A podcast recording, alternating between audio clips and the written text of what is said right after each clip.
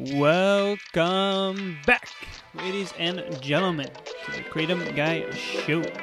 I'm host, Mike Overstreet, the Boston Kratom Guy. Welcome back, episode number 12. Super excited about this show. I got so much in store for you guys. Got Paul Kemp. Paul Kemp, one of the original board members of the AKA, on the show. We also got Mac Haddow on the show. And for next show, we got Chris Redding is going to be on the show, activist and advocate from Maryland. He is a retired Army captain. So I got to meet him when I went down to Maryland. Um, I'll get into those preview clips and exactly what I got in store for the show today. But first, a big thank you to all of you for listening. I keep getting uh, phone calls and DMs it's been it's been great. I love reading the messages. I love connecting with the Kratom community, and um, you know, feeling like we're really in this together. I know that has become a uh, COVID term.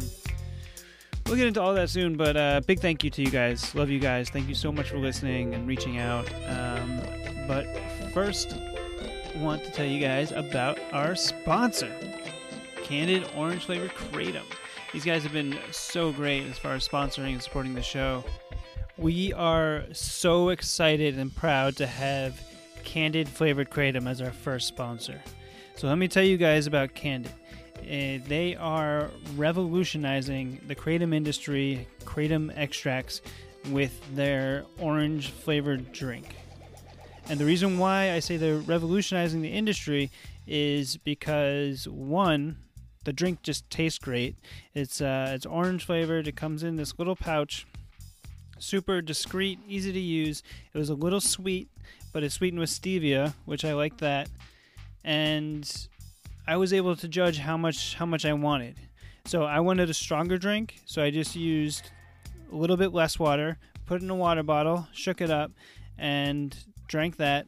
But I really like that if you wanted less, just use more water and then you can sip it throughout the day. So if you guys don't see Candid Orange Flavored Kratom at your favorite retailer, make sure you tell them that you want Candid Flavored Kratom. So let's get into those preview clips for this show. And next, we got Paul Kemp, one of the original founding members of the American Kratom Association. But the average person needs to understand this is something that, that can help them. There's many herbs that can help them, but kratom's a good start in getting them away from all these drugs with the side effects and, and let them do it with a natural substance. You've got to, you know, pick your sources of kratom intelligently and not buy it in gas stations or smoke shops generally. Right. It's a helpful tool and I think we could we could do a lot to change America's health by having more people using this and have it, you know, let's stop wasting money trying to ban it by people that the FDA hasn't even seriously looked at it to see all the benefits. Right. Uh, They've never yeah, thanked us for all the people we've helped save from opioids. And on next show, we got Chris Redding. Um, Chris, it was really great talking and meeting to him, meeting with him, and he actually was able to to show that some of these deaths and the 44 deaths, original original 44 deaths that, that FDA attributed to kratom, were actually not kratom caused, but very, very loosely somehow kratom related. So, uh, really great to talk with Chris. If you look at the overall kratom community, I mean, my story and my use is kind of just, you know, like I said, an herbal supplement that I use to help me work out. It's not, you know, saving my life, but it's helping my quality of life. But there are thousands, if not millions of people that their life, you know, for lack of lack of a better statement, you know, kind of depends on kratom being readily available to them. And you know, we only live one life. If if my quality of life was dependent on kratom use, I mean, I would, would fight to the death for it. And I think that's what people are finding uh, finding out. And this this isn't going to be this is kind of an easy battle to win once we get on the battlefield. Like I said, once we get to the point where we can make testimony and get to these legislators, it's an easy win. We just, it seems like people don't want to take it to the battlefield. They just want to push a ban in without hearing from us. So, got a great show in store for you guys today. Uh, super excited. Got Mac Haddow. This time, not in a loud hallway in uh, the Rhode Island State House. I reached out to Mac and seriously, guys, this should this could be a show in of itself, a full another episode. But I really wanted to get this Paul Kemp interview out as well. This interview with Paul Kemp is, uh, I find this guy incredible. He's 70 or 71 years old, doesn't go to a doctor, exercises every day, has great diet, great health, and he's really just about just helping people get healthier and uh, be stronger and more active and more free thinking really great to talk to him. And it was one of those interviews where I go back and I'm editing it, and it's just like, wow, we just covered so many topics. So uh, yeah, I might as well just get into that. What what we're talking about there. We got into so much, but we we touched on the 4,500 methadone deaths that are attributed annually. Um, I talked about the Tennessee Suboxone deaths that I un- uncovered, some of those bad Suboxone uh, ingredients. Talked about that sugar movie, which is really great on Netflix. If you guys haven't seen it, no affiliation, but great film about uh, sugar and what sugar doing to us. So we're really talking about sugar, diet, uh, big pharma control, his local activism, uh, the American Kratom Association, CBD, CBDA, THCA. We get into uh, so many different topics, and it was really great. Such a fun interview. So we got that coming up in store for you later. And Mac Haddow, I, I reached out to him, and he was like, "Yeah, sure." So this COVID stuff, you know, I'm talking to some people that uh, a couple shows in a couple shows, I got the great guest. I'm gonna leave it as a surprise, but very influential doctor in the kratom community so yeah, I reached out to Mac and I, I told him I was like, hey, would you mind coming on? I'd love to have you back on for a full interview, a little bit more about your your history and how you got into kratom and your lobbying efforts and all of that.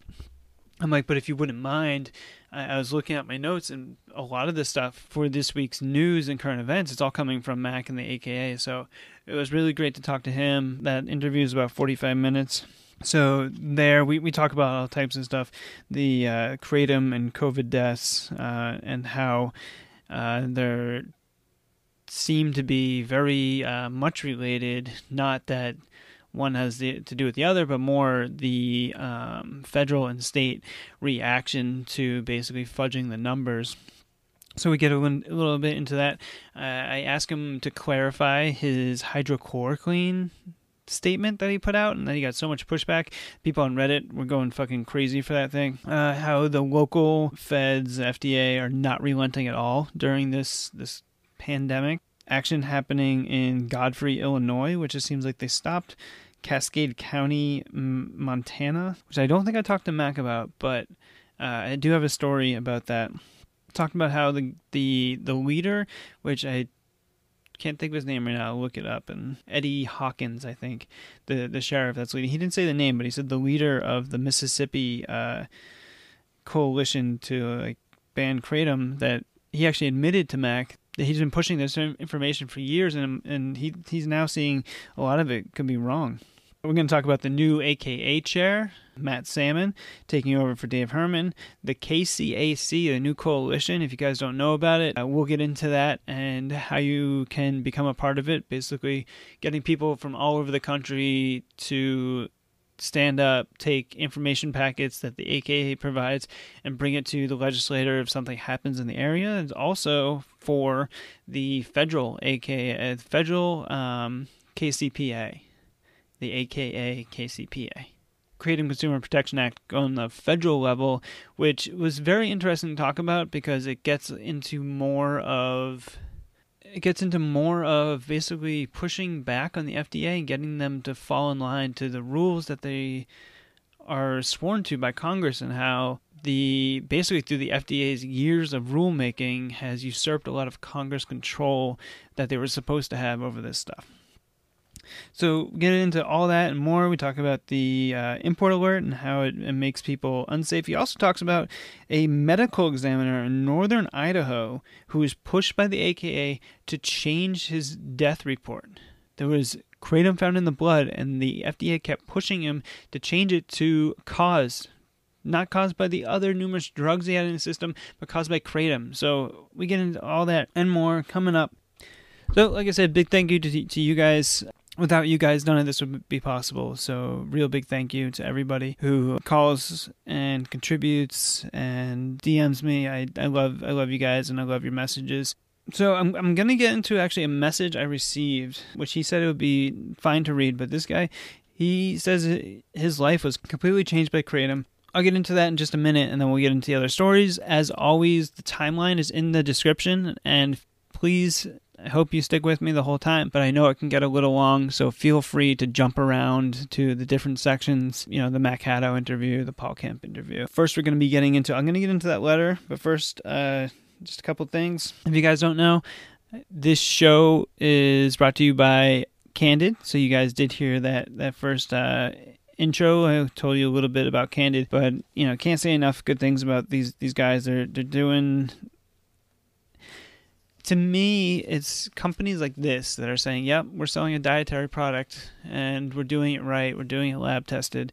I think those are the type of people that are going to be pushing our industry forward. That it is a dietary product. Um, so big thanks to Candid, and we are going to be doing a giveaway from Candid we're going to be giving away some free samples, so stay tuned for that. We got our new YouTube channel. So I, I did record the Mac Haddow interview on Zoom when I was in Florida.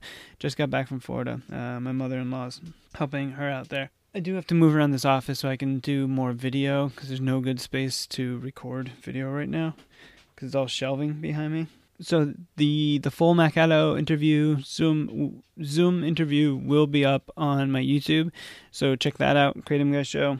We got our Patreon up. We are really close. We got a lot of information for the Mississippi story that may be taking over next show, but or might just be its own thing. So uh, if you want to support particular projects on Patreon, you know, five, ten bucks, twenty bucks, hundred bucks. Really helps out a lot. We got our online marketplace, Mass Herbal Market. You can find some awesome kratom t-shirts. Still haven't put the phone cases up. I haven't had time to work on them, but uh, we do now have a partnership with Magnum Opus. We got their extracts come in uh, four different flavors red, white, green, and a blend of uh, all of them. Really great extracts, along with their body salve. If you guys haven't tried this, it's really amazing. My friend, guest before, Nick White, I gave him some. He's like, Yeah, I, used it on my neck when I, he's like, I think I slept on it wrong. And uh, I think I did the same thing, but I, it was after a workout.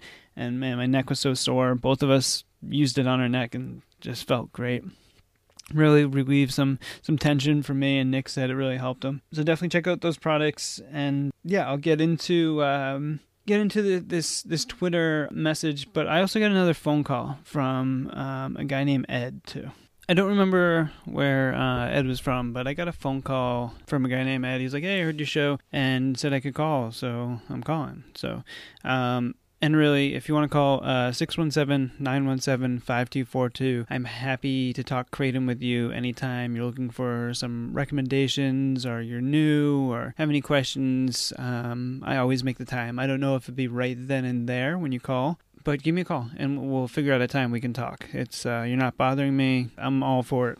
So, anyways, Ed called, and I want to say Ed was from Jersey but he was in his 50s and he said he just discovered my show, just discovered Kratom. He started taking it, was an opiate addict for years, that he feels so much better and it's helping him to really get his life back. I just think it's great. I think it's it's really wonderful. Let me let me read what Chad wrote and then uh, I'm going to give you guys my takeaway for all this. Said hello, my name is Chad from North Carolina.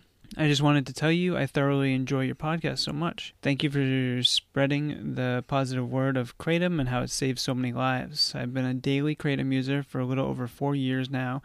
I used to be an opiate addict and an alcoholic and was pronounced dead from a heroin overdose twice. I ran out of money one day, was looking one day and was Googling alternatives to kill withdrawals. I went to my local smoke shop, picked up some capsules, and I was blown away by the medicinal qualities of this amazing plant. After that day, I never bought any street drugs again and eventually stopped caring about drinking.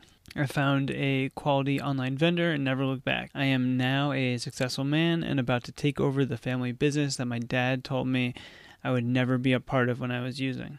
It has reinstated the trust with my friends and, more importantly, my family. I honestly owe my life to Kratom and am so thankful for people like you spreading truth and knowledge. Thank you again and can't wait to listen to the next podcast we went back and forth a couple messages. Like I said, I'm always happy to chat Kratom and asked him if I could read that on my next show. He said it would absolutely be fine and an honor for you to read my message. If it helps just one person think about maybe giving Kratom a try to help themselves get away from the dangerous chemicals, that would be amazing. It has helped me so much. I just want to just want others to know it can be done and this plant has the ability to truly help.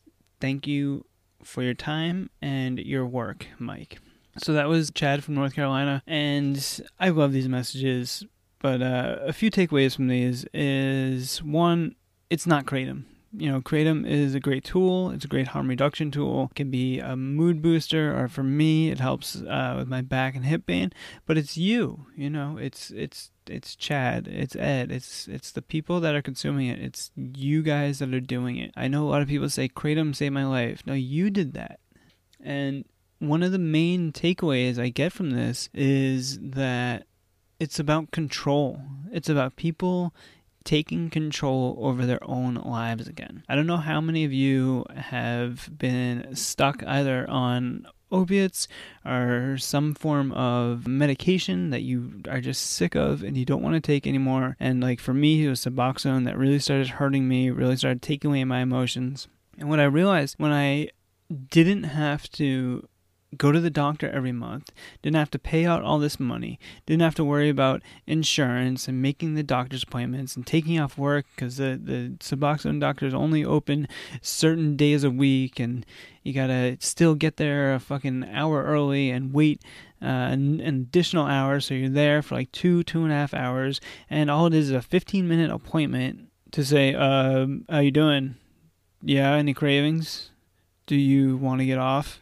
Okay, see you next time. 250 bucks, 150 bucks, you know, and then God forbid you want to go to vacation, go to vacation early, or like me doing my work schedule, working so late at night, I I know that I had like a couple days where I was gonna be working late the next couple days, so on my way home try to pick up my script and like nope sorry you can't do it. Look at me like i'm a fucking junkie because it's a controlled substance even though the medication is to get off of the even worse narcotics. So I'm just happy that that's done. And, you know, if you want to stop your medication, you want to give Kratom a try, give medical cannabis a try, please do it. Consult a physician and go for it. You know, it, this this is helping so many people, and for me, it's regaining control over your own life. So again, I, I really love receiving those messages. So um, please don't. I say it every time. You don't need to buy kratom from me. I don't want anything from you. If you'd like to talk Kratom, you need some advice, like to talk to someone who's been through it, please give me a call. I can connect you with, with many other people. If you're a family member who's someone struggling with opiate addiction or um, stuck on Suboxone or methadone, I am happy to talk to you as well. I'm happy to talk to you as a, as a couple or as you know your son, your daughter, your, your parents. I think we can help each other a lot more together than we can separate. And we're in the midst of COVID. I don't know what you guys think about this, but I get into it with with uh, with Mac. I think there's a lot of shit being pulled here. So yeah, I, I guess I can get into uh, kind of what I got going on, and then I'll give you a business update, and then we'll get into Mac Haddow and Paul Kemp. I got a lot of pushback from uh, a couple people online about saying that what's up with these COVID numbers? They look really fucked up, like the uh, kratom related deaths. You're having COVID deaths that the government is coming out and admitting that they are assumed or presumed. Got people who are dying in hospice, people cancer patients with weeks left to live, they die, then found with COVID antibodies in their system, they're being labeled a COVID death. The hospitals are getting something like $13,000 for every COVID patient, and then I think it's $39,000 for every um, ventilator they're put on. Got this one doctor out of Texas is saying hydrochloroquine is uh, is clearing up her patients, and now you can't even get the shit. So I don't know what the fuck's happening, but I do know with bills like six six six six, you can't make that shit up. It looks like they want to trace and database every fucking thing. And with the real ID, this could easily turn into I'm not saying it's going to or but why give the so-called leaders or authorities even more authority to take away your rights. Because um could easily turn into real ID where you have to be you have to you know myself i'm jewish i have to wear my uh, my my my yellow star of david on my chest that says not vaccinated not tested and then i won't be able to go into places. You know it's all going to be connected to your to your real id it's got the microchip on it the uh, rfid chip and uh, i could easily see this happening and then they're talking about in washington talking about removing people from the home who needs to be uh, quarantined or isolated. I don't trust any of it. Like I say, I got a healthy distrust of government. So um, just look out for yourself, look out for your neighbor. And what I've been concentrating on is not necessarily being so afraid of COVID, is boosting the immune system. I want to concentrate on becoming well, becoming healthy and strong. Recently got back from Florida. We were helping out my mother in law you know, I was trying to work out there. We did uh, doing some yoga, did a couple um, group exercises online, little group workouts. I threw out my back actually before I left back from Florida. We drove back here, so I was hurting for uh, a few days, just not feeling good. Sciatic, like nerve pain on my left side, like all the way from my back all the way down my leg so yeah, just trying to just trying to take care, take care of ourselves, eating healthy, eating organic, trying to limit the sweets. I know it's hard when you're stuck inside, but um, get outside, get fresh air, get sunlight, boost the immune system. Drinking lots of lots of green tea, going for walks. You know, I got the dog, so I gotta gotta take him on a walk. But get outside, go fucking hug your neighbor. so yeah, we were down in Florida. Now we're back so it was, it was, hard to get work done, but really I knew I was going down there to help out my mother-in-law. She's getting ready for a knee surgery. So yeah, I just hope everyone's doing well during this COVID. It seems like the vast majority of people that are getting it have serious, serious underlying health conditions. And there's something like over like 85, at least in Massachusetts, that the vast majority of people that are dying from this are uh, underlying health conditions and or over, I forget what it is, 83 or 85. So, you know, I don't know. Just stay uh, stay vigilant, stay aware. So that's really what I got going on personally. As far as business, uh, we were really close to closing a deal, uh, reaching a partnership agreement. We pretty much had it all laid out with a AKA GMP qualified shop to start selling their kratom on Mass Herbal Market. And due to COVID, their co-packer has been shut down indefinitely. So maybe June, but we're we're currently in talks with uh, a couple other places to start selling their kratom. And I, I just I just keep thinking about you know I, I come from a culinary and catering background and uh, just all the people that are affected by this. You know, it's not just the chefs and the prep chefs and the the baker and the the servers and the bartenders and the barbacks, but it's everyone else you don't see. It's the it's the cleaners, it's the the salespeople, you know the operations managers that, that you wouldn't necessarily see that, that are that are running the companies and then you have all the people that are delivering the food servicing the equipment you know there, there's so many people at, at a at a work due to this so i really hope you're getting by we, we all just have to adjust and, and, and adapt you know we, we got that deal with magnum opus uh, selling their solvent extract so that's been going really well uh, the t-shirts, we got a couple new t-shirt designs in the works, and uh, if you haven't noticed, new Kratom Guy logo from uh, Amanda Prather up in Salem. So uh, yeah, back in Massachusetts. That's really all I got going on. Uh, stay tuned to figure out how to win some, or I should say, receive some kratom samples because uh, it's not a contest. Um, we're just giving it away. So uh, yeah, let's get into the Mac Haddow interview. And this would be a good time for a small disclaimer that neither myself nor any of my guests are medical professionals. Nothing we say should be considered medical advice, and you should always seek the advice of a physician or medical professional before taking anything. Any copyrighted material is used under fair use for education or criticism. Enjoy the show! This week on the show, very special guest Mac Haddow, Senior Fellow on Public Policy from the American Kratom Association. Mac, thank you so much for taking the time. I'm glad to be here with you.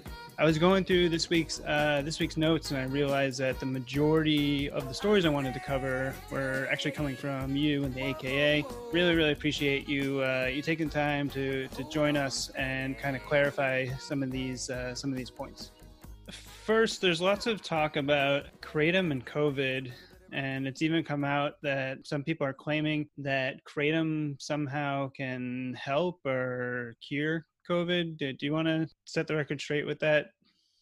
Sure, and and thank you for asking that question because anytime that there is a uh, a pandemic like we're experiencing now, people are looking for alternatives or options for treatment. We all would love to see that there's a silver bullet that uh, solves these problems.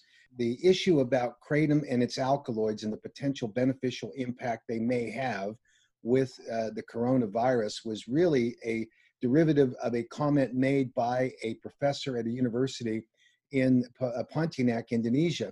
And he correctly pointed out that there are some studies that show that some of the alkaloids and the plant activity that occurs could be an inhibitor of some elements of the virus. But that was misinterpreted widely by some to say, oh, well, that means that uh, we can take kratom and it will uh, either uh, prevent the coronavirus or it can alleviate its symptoms. While there may be a possibility that that happens uh, in terms of alleviating symptoms, there is no evidence that that's the, the, the fact.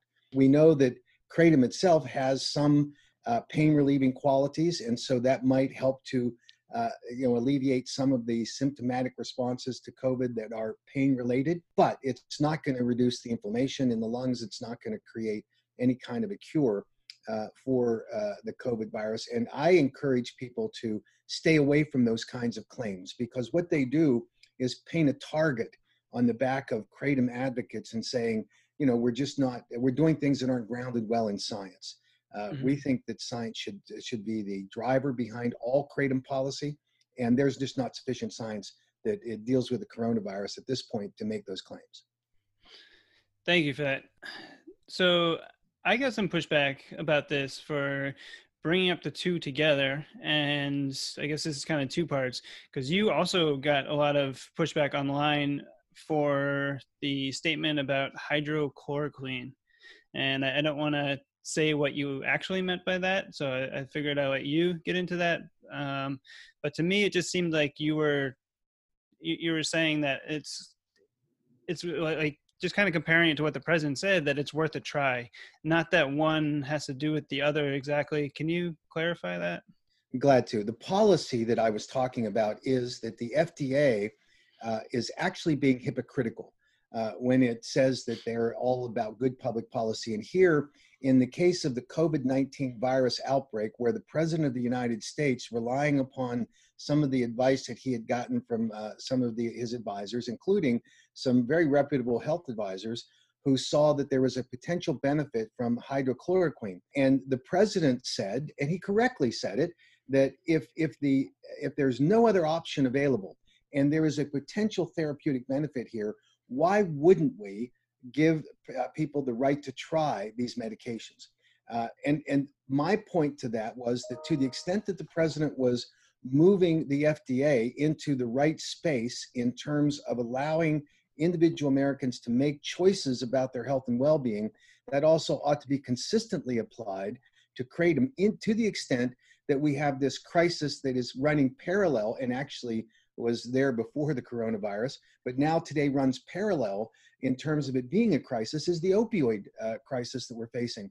And why wouldn't we allow Americans who are struggling with opioid addiction to have the opportunity to use something that has been, been shown in numerous studies to uh, actually relieve the symptoms of opioid uh, abuse if you take kratom and and the animal studies that were done by the National Institutes on Drug Abuse both documented not only was there was no addiction liability which was important from a public policy perspective with the scheduling criteria that's required for the Controlled Substances Act but more importantly they actually showed that there was with the use of kratom with the test animals a reduction in the craving for morphine which was the reference drug they were using.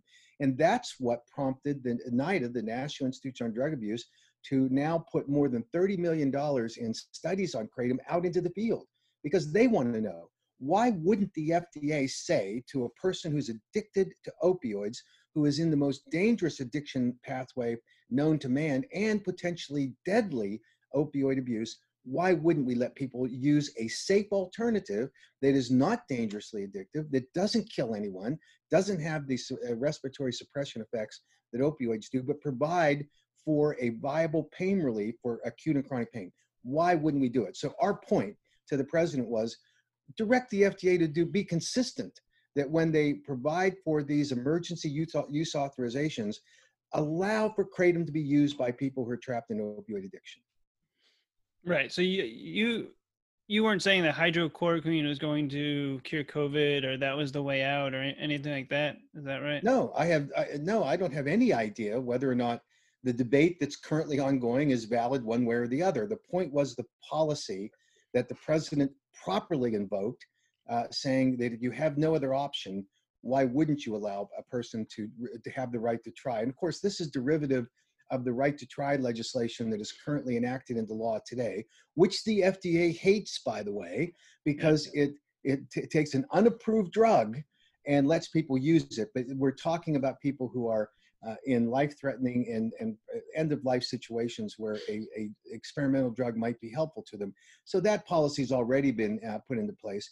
But uh, when I was uh, at the Department of Health and Human Services in the early 80s, and we confronted the HIV epidemic and, and, the outbreak of HIV when it first hit the United States, we had no idea what we were dealing with. We actually had to fight the FDA. I mean, go to hand to hand combat to get them to allow people to enter a clinical trial with the cocktail that we that was showing great promise. Remember, HIV was a death sentence. And there was all of this research going on, and we identified a cocktail that was showing great promise, had not yet run the course of the clinical trial. And typically you have 20 to 30 people in those trials.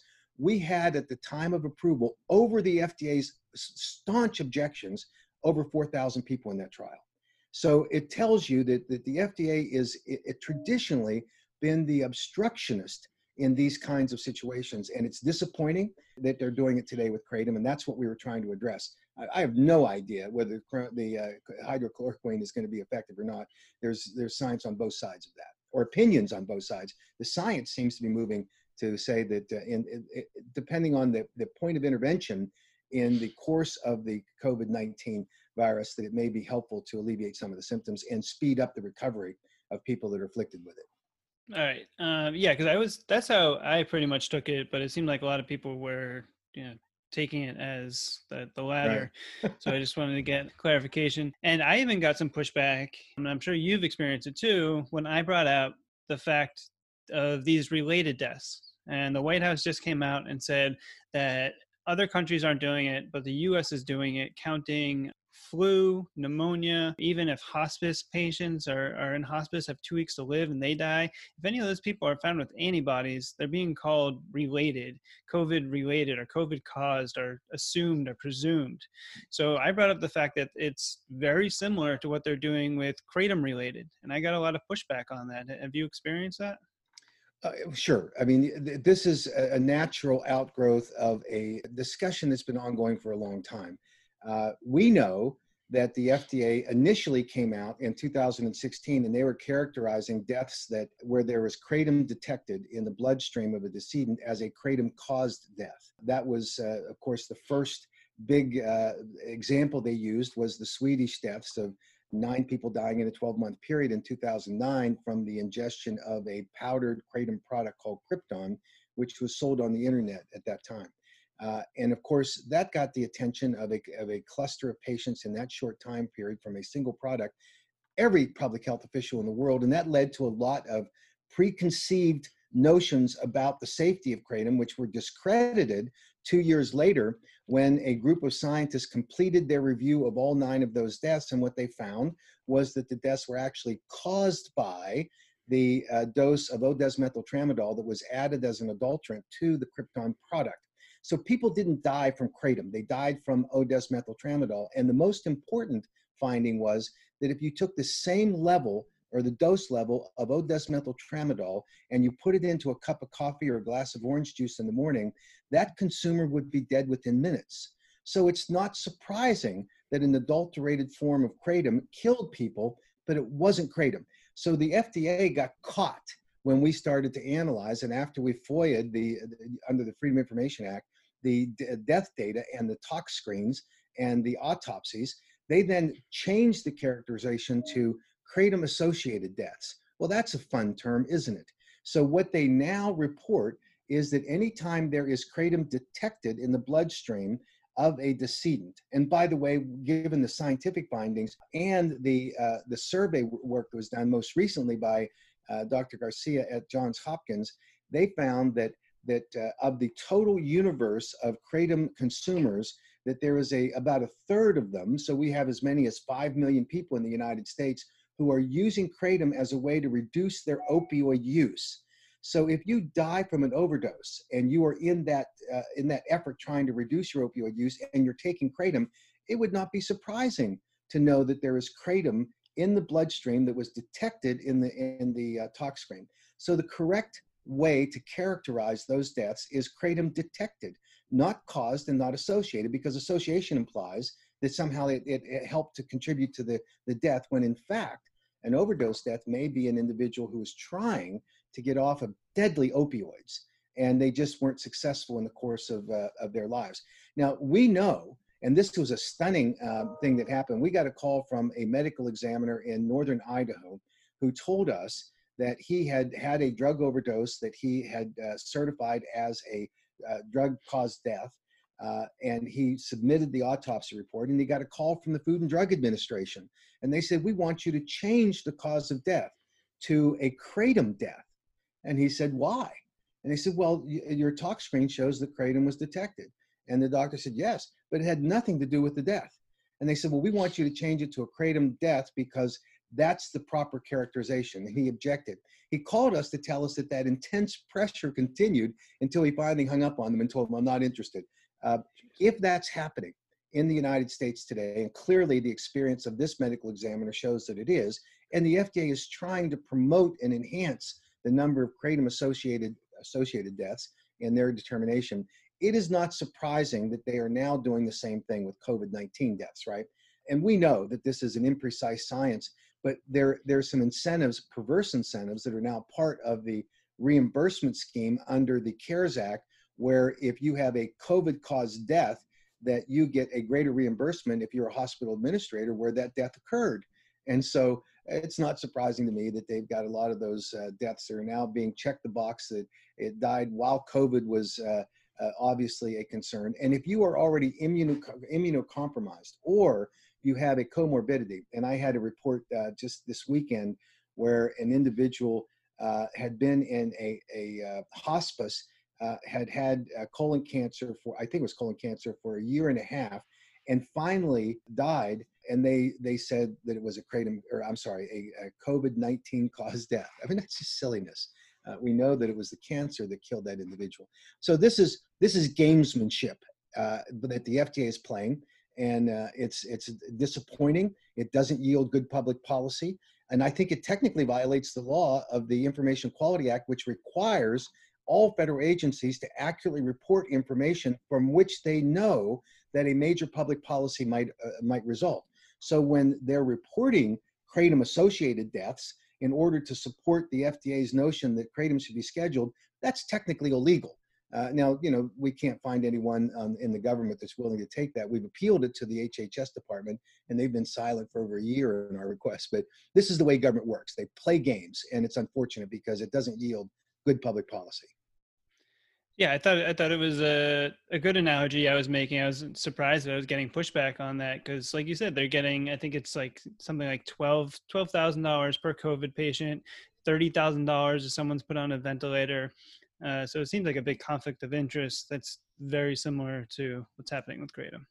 Well, you see doctors are now reporting that they've been told to do it and that kind of thing. And, and you know, most doctors, and, and I, in fact, I, not most, the vast majority of doctors aren't interested in doing anything but reporting what's accurate.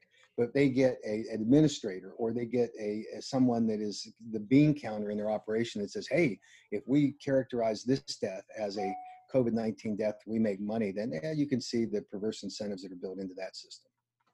Yeah, it's pretty unreal. So recently, you guys, I signed it, I passed it on, a new petition out to Trump. And a lot of people pointed out that the previous petition that we had was like 130,000 people. I was glad to see that some people signed this, thousands of people, but it was only 13,000 people, um, which leads me to, I think I don't I don't know what's going on with the advocacy and kratom community, but like you guys pointed out in your webinar, the feds aren't relenting, the local authorities aren't relenting that want to ban this. Can we talk about some of that? Like I know there was something going on in Illinois, Mississippi just passed another ordinance, uh, town in Mississippi, and the FDA is like you guys mentioned, they have a whole team designated to just kratom when really it seems like they should be worried about COVID and other things. Yeah, you think so. So here, the, the situation that we confront uh, with that particular petition, we got over 13,600 signatures, which was actually fantastic in the short time frame that we allowed for it. When the Federal Register notice was published on August the 30th of 2016, which called for the scheduling of kratom, uh, within a 30-day period, there were 6,000 people who actually responded with comments. It, it, was not an official comment period, but it was something that the AKA promoted. And so we got 6,000. So this is just to put it in the context. And when the DEA withdrew its Federal Register notice on um, October 13th of 2016, they actually opened up a formal comment period that ran from October the 14th to December 1st. There were 20, uh, 23,232 comments that were made in that uh, three and a half month, three month period. So uh, I don't think that we did badly at all when we got uh, over 13.5 or 13,600 in a three three and a half day period. That was fantastic. Now, uh, to put this in the now the 130,000 number actually came from a petition uh, that the White House has where you can sign up for a petition and uh, we've never been able to get a, uh, a FOIA download because they protected it for some reason of those. I don't know how many were duplicates, but that was a, that was a great outpouring of support for Kratom at the time. Uh, I think today, and on the AKA's list, we have well over 100,000 people who are, are supporters of the Kratom community. Uh, they're they're they're not always going to respond when we ask them to. There might be lots of conflicts in their lives, and there is, in reality, some fatigue associated with always having to fight these battles. And and as you correctly pointed out, we're seeing activity which has gone from the state level and we fought hand-to-hand combat the, with the states. I mean, we every time I went to a state and said you should you should reject the ban that's been proposed, always behind it was a legislator who said, "Well, I was just reacting to information I got from a public health official in our state who got the information from the FDA," uh, and so we can we can always, from an epidemiological advocacy standpoint, trace it right back to the villain, which is the FDA. Uh, they've changed their tactics. They see that we're winning in the states because once we have the opportunity to lay in front of a state legislator the science, we win. And proof positive of that is in this last uh, couple of months, we saw the state of Hawaii had a ban proposal, and we beat that back. In South Dakota, they had a ban proposal. We won there. In Maryland, we won, and they converted it to an age age restriction. And looking at the Kratom Consumer Protection Act, in New Hampshire, the ban was complete, and you were there for that one. It was completely replaced with the the uh, KCPA, passed the Senate unanimously. We're hoping that the House will take it up here shortly when they reconvene. Uh, we see time after time these bans. In Mississippi, there were three bans proposed, uh, and we defeated all of them. And on the Senate sponsor, Senator Younger, uh, his ban bill was replaced by the Senate Drug Policy Committee unanimously with the uh, KCPA. Uh, now, the the uh, opponents came swooping in and they stopped it from actually being voted on in the Senate. And then the COVID thing hit. Uh, so, but we're going to continue our battle there. So, what the FDA has done is they've now gone to local communities because they have great power. If you're sitting there as a city councilman or a uh, there's a there's a, uh, a ban proposal today in a little township in Illinois, uh, in Godfrey, Illinois, that we've weighed in on. Uh, everything goes back to a law enforcement officer who says, "Oh, I've heard from my association, who heard from the FDA that this is a dangerous drug, and we need to get it off the streets." Uh, or they uh, they've heard from the medical association. Mississippi is a hotbed for this kind of disinformation, all of which is derivative of the FDA's campaign against kratom. I spoke to the leader of that uh, of the Mississippi Drug Policy Group, and and he said to me, "I have been spreading this information for three years, and it looks to me like a lot of what I'm saying may not be accurate." And oh, he shit. took the information. Well, he's right; it is not yeah. accurate, uh, and and yet they believed it. Uh, so we we understand the problem. Now it it calls into the question: How can we effectively uh, motivate kratom advocates at this level uh, in order to uh, to uh, successfully push back? We're trying to to adapt our advocacy system to be able to react to those local uh, situations, and we're doing our very best to do it. It's an expensive process. Uh, we can't put a lobbyist in, on the ground in every one of those states. So we're developing now an advocacy network uh, that will drill down to the congressional district level and then be able to address local communities when they have these bans come up. We're going to give them a toolkit that is uh, that is designed for a average citizen to walk in and lay in front of uh, some township official or a city councilman or a county supervisor and tell them the truth uh, about kratom. So uh, that's all we can do. I mean, it's it's a battle at every at every turn because the FDA has an army of people that are dedicated to promoting their disinformation campaign. I volunteered for what's being called the KCAC, the the new coalition for Massachusetts, to be a district captain. So is is this uh, is this being preemptive or is this when bands come in the area you know you already know when people step up in the area or is this all in preparations for a federal KCP KCPA? It's all the above. We, we want to have the capacity to respond in a local area. We want to react to what's already happened. There, there are communities who ban kratom that appropriately should have put an age restriction on, and there was no reason to ban it. So we want to go back and try to unwind those. We want to stop those communities that are thinking about uh, kratom to at least let them see the science that's behind it. Uh, and we actually want to have at the state level uh, organizations that would feed advocacy messages into the state legislatures. But the, the, the big uh, kahuna for us is a federal Kratom Consumer Protection Act, and we're close to getting final agreement on the language. It's a very technical issue because what we're asking the Congress to do actually overturn decades of FDA policy uh, we have allowed the FDA under current law to have complete autonomy in this area. And the fact is, if they looked at it, if the Congress looked at it properly, the FDA has usurped over time a lot of the congressional authority just by rulemaking. And what we want to do is unwind that. And we want to say that when, with respect to kratom, and a perfect example, one of the provisions of the Federal Kratom Consumer Protection Act is to lift the import alert and then require put the burden of proof on the FDA on any individual shipment of kratom that comes into the United States. If they want to interdict it and seize it, they have to document exactly what the deficiency is, and it can't be this broad. Oh, kratom's an adult, uh, an unapproved drug. It's got to show the contaminant. It's got to show the adulterant, and they've got to document it. And if we want to challenge it in court, we'll be able to do so. Now that's a dramatic change from what the FDA has been doing with, with import alerts, but it's what the Congress intended from the start. It was never intended to give the FDA this broad authority to say on a substance like kratom that they could ban everything. It was designed to interdict only those bad actors for which there was a contaminant or an adulterant that entered into the uh, export channel. And that's what it was designed to do. So we're going to force the FDA back to that position.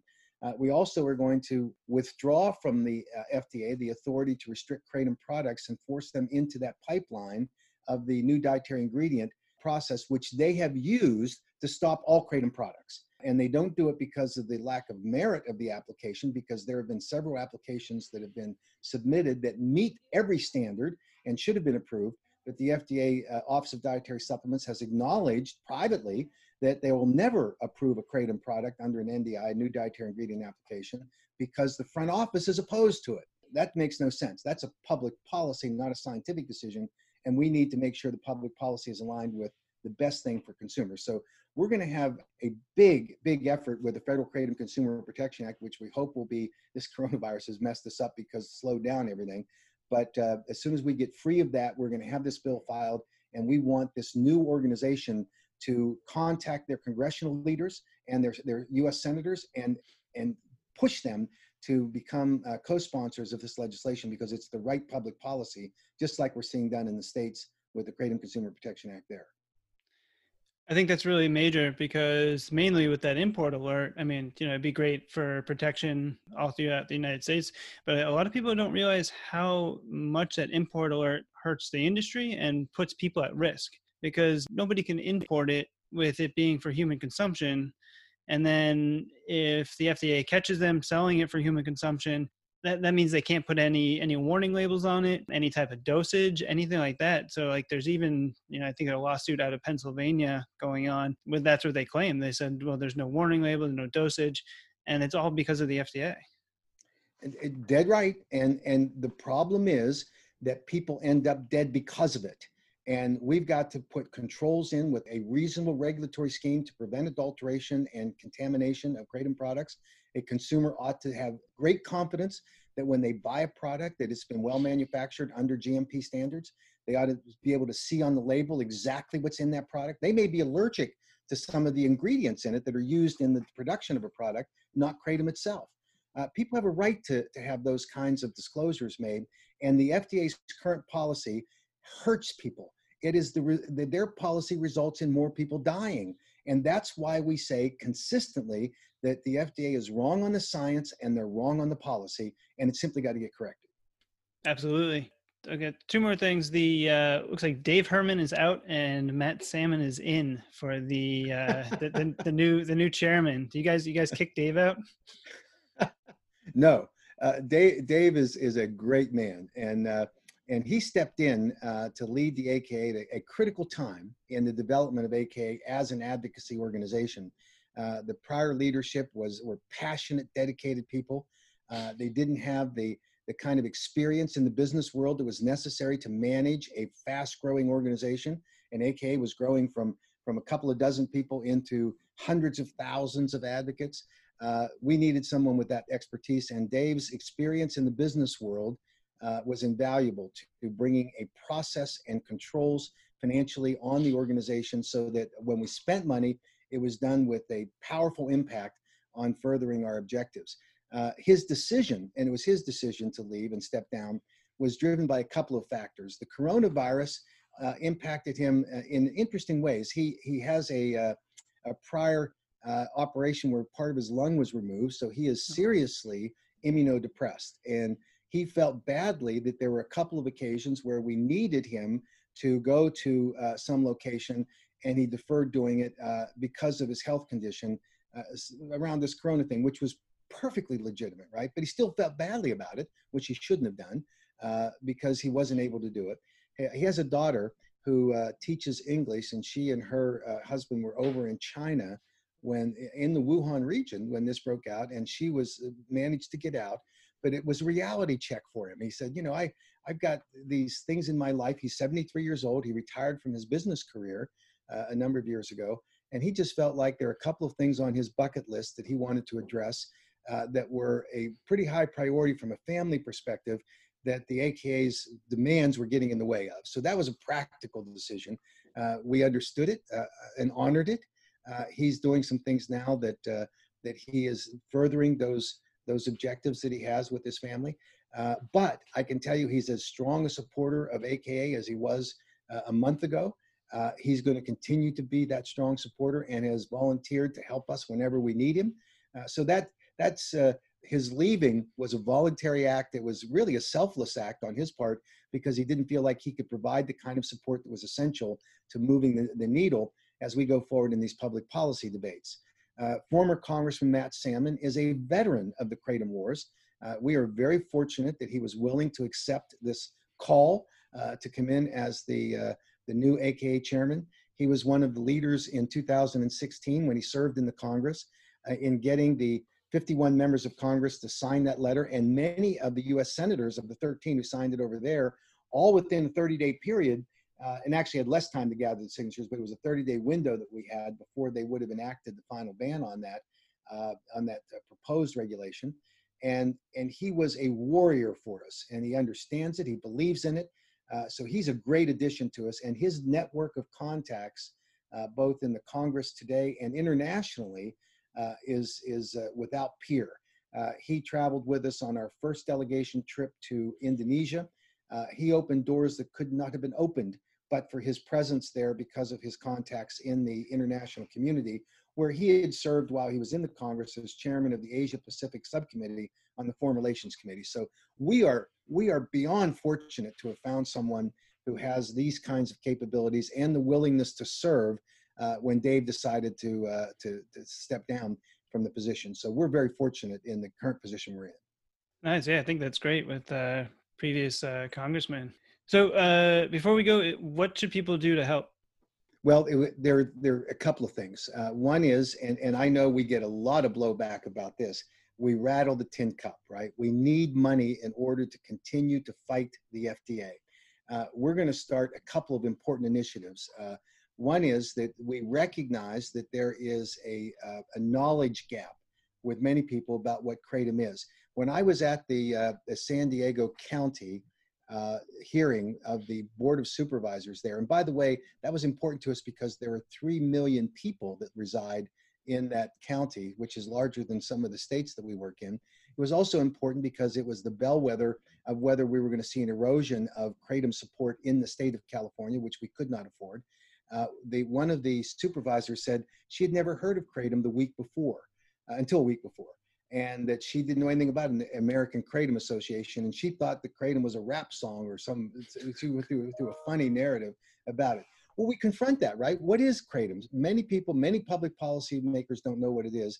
So we're going to do a major campaign to educate people with paid television advertisements supported with a very broad-based um, social media platform. Those are expensive projects to do. Uh, we're, we're expecting that it's going to be several million dollars to do in the target states where we want to do these ads. And we've, we've produced two, the third's on its way. We'll have a total of probably six or seven when we're done. Uh, expensive to produce, but they are fabulous ads, absolutely fabulous. And, uh, and it will introduce Kratom to people that wouldn't know what it is, and it'll tell some of the powerful stories of uh, some kratom consumers about how it saved their lives. It's changed their lives for the positive. And so that's one thing we're doing. Uh, we're stepping up our organizational capacity with the uh, the advisory council that you referenced earlier that you're a part of now. And we hope everyone will join in and become that. Uh, that's expensive to do too because it requires a lot of staff support, training, and that kind of thing, dissemination of information. Uh, we are going to continue uh, as soon as the COVID virus is done uh, and allows travel, we're going to get back on the road and, and being able to have the travel expenses of, of myself, of other lobbyists, of other members of, of the AKA staff, uh, the Dr. Jack Henningfield, where we pay both his travel and his time expenses. Uh, when we get someone, an advocate like uh, uh, Congressman, or I'm, I'm sorry, um, Representative Vernon Jones out of Georgia or Senator Bramble out of Utah to get mm-hmm. them to tell their fellow legislators what the story is about Kratom, those those create expenses. So we need financial support, and that's that's obviously uh, difficult to ask people to do, particularly in these circumstances where many people are unemployed, uh, many people are struggling financially. Uh, we can't afford to let our guard down because there's one thing that's true at the FDA: they're not laying anybody off and they're working every day, whether they're doing it remotely, but they're getting paid to do it. And you correctly said there is a team of people that's assigned to Kratom. And, and you'd think, well, why wouldn't they be all 100% focused on COVID? Well, the truth is, the FDA's organizational structure are these big silos, and they have people that do work on these pandemic issues. But of the broad number of people that work, the thousands of people that work at the FDA, Many of them are appropriately engaged in protecting our food supply and protecting and evaluating new drug applications. But there is a group of people, there are a group of people out at the FDA who are dedicated to one thing, and that is to eradicate kratom from the consumer uh, public uh, access to the to the consumers, and that's who we're fighting. And they haven't given up a bit. When you see uh, what's happening today, uh, this afternoon in Godfrey, Illinois, it, it's proof positive that the FDA is not letting up, and we see other examples of that happening all the time. So we just got to keep up the uh, the fight, and we hope people be as generous as they can in this interim period. Uh, we're going to have a fundraising appeal going out here in the in the next couple of days. I get it. People get frustrated with that. And we have some critics who will say, oh, you're never going to see another dollar from me. Uh, you, you, I, am not going to support the AK anymore. All they do are they're a bunch of money grubbers. They're always asking for money, and this is a money pit, and on and on and on. Now we have taken some of those more vocal uh, critics, and we've tested whether or not uh, you know what's the impact going to be if they do withdraw their financial support. And we found that with almost without exception, None of them given more than more than well, some haven't given a dime ever. Some haven't given more than ten dollars over the last six years. That tells you something about their level of support, right? So so we're i think what happens there people just like to spout off they like to get a bully pulpit they like to just you know declare that they're opposed to something and they overstate uh, what their qualifications or, or platform should be uh, we hope that people will ignore that kind of thing uh, it comes with the territory. Going be there's going to be criticism. You've expressed how you've received some of it in your show. Uh, we're going to continue to have those internal fights. We hope that they'll be minimal, uh, but we're going to continue our battle. We're not going to get distracted, and we're going to continue fighting this battle to make sure that the consumers in the United States have access to safe, unadulterated kratom products. And that can only happen if we keep it legal and we make sure that when it is sold, that it's sold from uh, manufacturers who observe good manufacturing practices and who label their products uh, correctly, and to have appropriate restrictions on age so that parents can participate in those decisions about whether their children use kratom products. And that's our goal, and we're going to continue to fight for it. Great, Mac. Well, thank you so much. Thank you for everything you do, and thanks for coming on. And I uh, hope to talk to you again soon. Great, my pleasure. And keep up the good work. We appreciate what you do. All right, thanks, Mac. All right, bye bye. Big thanks to Mac for coming on and doing that interview. Um, had a great time talking to him and some got some really great info out. So I, ho- so I hope you guys get something from that. Um, so we do got the Paul Kemp interview coming up, and if you've stuck around this far, now would be a great time to give away some more Candid orange flavored kratom. Big thanks to Candid this week's show, we will do our Facebook page. I don't know, I'm really conflicted on social media, but it's needed in order to prosper nowadays.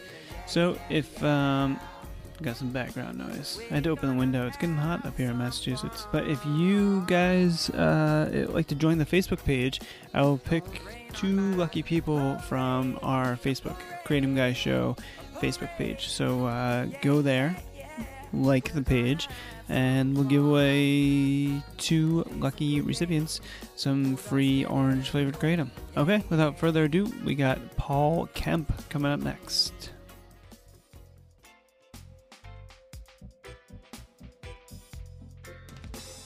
This week on the show, very excited about a very special guest. Paul Kemp is going to be on the show. Uh, Paul was actually the first board member chosen for the AKA, American Kratom Association, in 2014. He helped to grow the AKA and encourage consumers to support the organization as the most viable group to keep kratom legal. Uh, Paul also runs Diabetes Symptoms Magic blog, where he posts articles promoting natural products, herbal remedies, healthy eating, cannabis, CBD, and kratom, amongst other things. Paul says that he always had an interest in health and had been looking for something like Kratom to write about, seeing a need to, to build the conversation and consumer base. Uh, if we were going to avoid another disastrous prohibition, such as we've seen with the prohibition of cannabis, it was because of this writing about Kratom that led him to join the AKA. Paul, thank you so much for coming on the show. Welcome to the show. Thanks, Mike. Good to be here. Yeah, it's great. It's great to have you. I'm uh, so glad to be speaking to you. I've actually been following your work uh, for for a little bit on on Facebook and Twitter. Maybe we could start out uh, just kind of giving a brief background of who you are, what you do, and all, all that, why you do it. Okay. Well, it's hard to give a brief background with, you know, I'm 71 now. uh, it's been a long life, but uh, I've done a lot of things. Uh, did some college, two and a half years, and um, decided I wanted to learn about real life, get out in, in the world and uh, see what was happening. And uh, I wanted to be a writer. Before, before that, I had an interest in political science and I've looked at a lot of careers, but writing has always been a thread through my life. Uh, done a lot of things. Uh, my father was a real estate broker and I took, I dipped a toe into that, that water at one point and, uh, had some rentals and, and managed them and, you know, it, it works, but I'm impatient. so, and you shouldn't be impatient. You should hang, hang with your properties. I wish I hadn't uh, decided to sell them all, but yeah. Uh, from there I jumped into a about a 10 year career in uh, Chamber of Commerce building and uh, getting a rural community back to work while they were fighting the whole thing. They wanted their mill to come back. This is Mhm. a timber community in Oregon and that's a long story, but um, we succeeded in, in making them a mountain bike capital because they had a beautiful, a lot of great trails and Oh, wow. uh, beautiful scenery. Kind of reminded me of Bavaria. Um, big, big trees and a lot of old growth. So, You said that was, um, that was in Oregon. Yes. Okay. Town called Oak Oakridge, and uh, they're doing better now.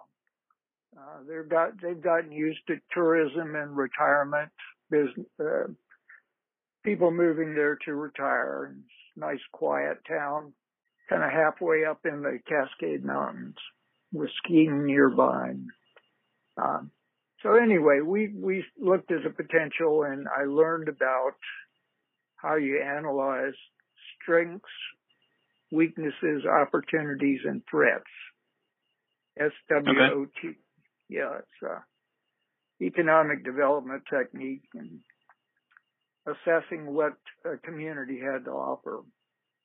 So anyway, uh, that's a little off the, the topic, but it it led me eventually to find this kratom issue, and I was excited when I tried the product uh, a chiropractor introduced me to it, and I had been writing online a little bit, and uh, I got excited. You know, I thought, here's something that definitely gives you a reaction. You know, there's so many herbs that you have to use your imagination to Yeah. feel like you're getting some benefit from. But kratom took me about two tries, eh, but um, you know, I just thought this this is great. But you're not stoned, you're not uh, disabled, you're sharper. It also cut my cravings for uh, sugars and alcohol. Those were my nemesis for 40, 50 years. I've totally lost interest in having a beer after work or at any time really because, you know, it just doesn't work for my body. I'm not condemning it for anybody else, but as I'm probably pre-diabetic. So, Okay. uh, you know, all those carbs just, they're fun for about five minutes and then I either want to go to sleep or I want to drink a lot more and that's doesn't work. I just thought this is a great thing to write about. I started writing. I've got a real grudge against the big pharma and the whole pharmaceutical theory of medicine. hmm seems more like a business make a money making system. It's a business model rather than it's it's not directed toward our health. All right. And uh, so anyway, I, it kind of destroyed my mother's life. I saw that uh, at an early age. So when I found a product like this, I just thought, this is a great thing because this yeah. is an herb that people can really respect. Unlike cannabis, uh, which, you know, some people love it and a lot of people don't want it because it, it, uh, makes them hard to, you know, it makes you hard to function. It can. Some people handle it well, some people don't. You know, a lot of people just want to be clear headed and get on with their life and and especially have some pain relief. Mm-hmm. And uh, so that's kratom in a nutshell. And it's especially good for people as they age. There's a lot of back problems that come up and sore knees and this and that. Um, yeah, I, I gave uh, my mother-in-law some uh, red Uh-huh. Thai, uh, the loose leaf tea I made her, and like it was only like a, a teaspoon or something, but it was during the winter. She came up to visit from Mhm. Florida, and it was like Right. within fifteen within fifteen minutes, she's like, "You cured my hand. My hand feels so much better." Wow. And Yeah. Yeah. I love those stories. I love them. Yeah, we've Yeah, so uh, much. So many people have been helped and it's very rewarding. Before we go too far, where can people find you? I know you have the diabetes symptoms magic uh, Mhm. blog. Is there is there anywhere else people can find you if they want to look you up? Uh, I'm on Facebook, Paul Kemp, Paul Kemp III, which is in capital letters. It's the third, Okay. Kemp the third, but uh, it looks kind of funny in regular lowercase. But it, I'm on there, Paul Kemp, on Facebook. There's a lot of Paul Kemps, but I'm Paul Kemp III. Okay. Yeah, that's a good way. I'm on All right. Twitter as Help Seeker. Help seeker at help seeker. Health Seeker. hmm Health Exactly. seeker. Okay. Yeah, yeah. Nice. So, um, so yeah, do you, you want to go into a little bit about what you write about on your blog? And yeah, that's okay. diabetes dash symptoms dash magic. Yes, my blog is kind of frustrating. I gotten down to where I write about what I feel. Most of my audience is in the kratom community, and then about 23 or 20 7%, 25%, let's say, of my audience is from all over the world. And mm-hmm. they basically just want, they probably have socialized medicine wherever they are. And they're probably on drugs for diabetes. And that's not what my site is about. My site is about natural ways to reverse diabetes or at least control it and, and improve your health. And that takes work and a lot of people don't want to do that. Uh, I'm, I'm kind of un, unhappy that I chose that topic, although I probably helped some people. I've heard from some people that have actually benefited from it. I know I have. Anyway, a lot of diabetics. One topic I got on that I saw a need for was diabetic friendly energy drink. And I found a good one made by a company called Longevity and, uh, I wrote about that and I got a high ranking for that page. So I get a lot of hits from that, but you know, they don't want to try it or if they do try it, I sent a few samples out to Tunisia and Germany, I think it was, and uh, they didn't like the taste or some. To me, those are not the right answers. You know, Yeah. when you realize how bad diabetes gets late in life, where they start cutting off your feet or your, you know, other parts of your body because they're not getting blood flow. I would think people would be motivated to do something to change, to do anything to keep from having their legs cut off or or whatever. Uh, yeah, I would, I would, I would think so too. But I was talking about this the other day with my family. Uh, it's to me personally, I think if sugar was any other drug, uh, by mm-hmm. government standard, by government standard, it would be schedule, schedule one. Yeah. there's, they, there's, they say it's highly, more addictive than cocaine. Yeah, highly addictive, no medical use.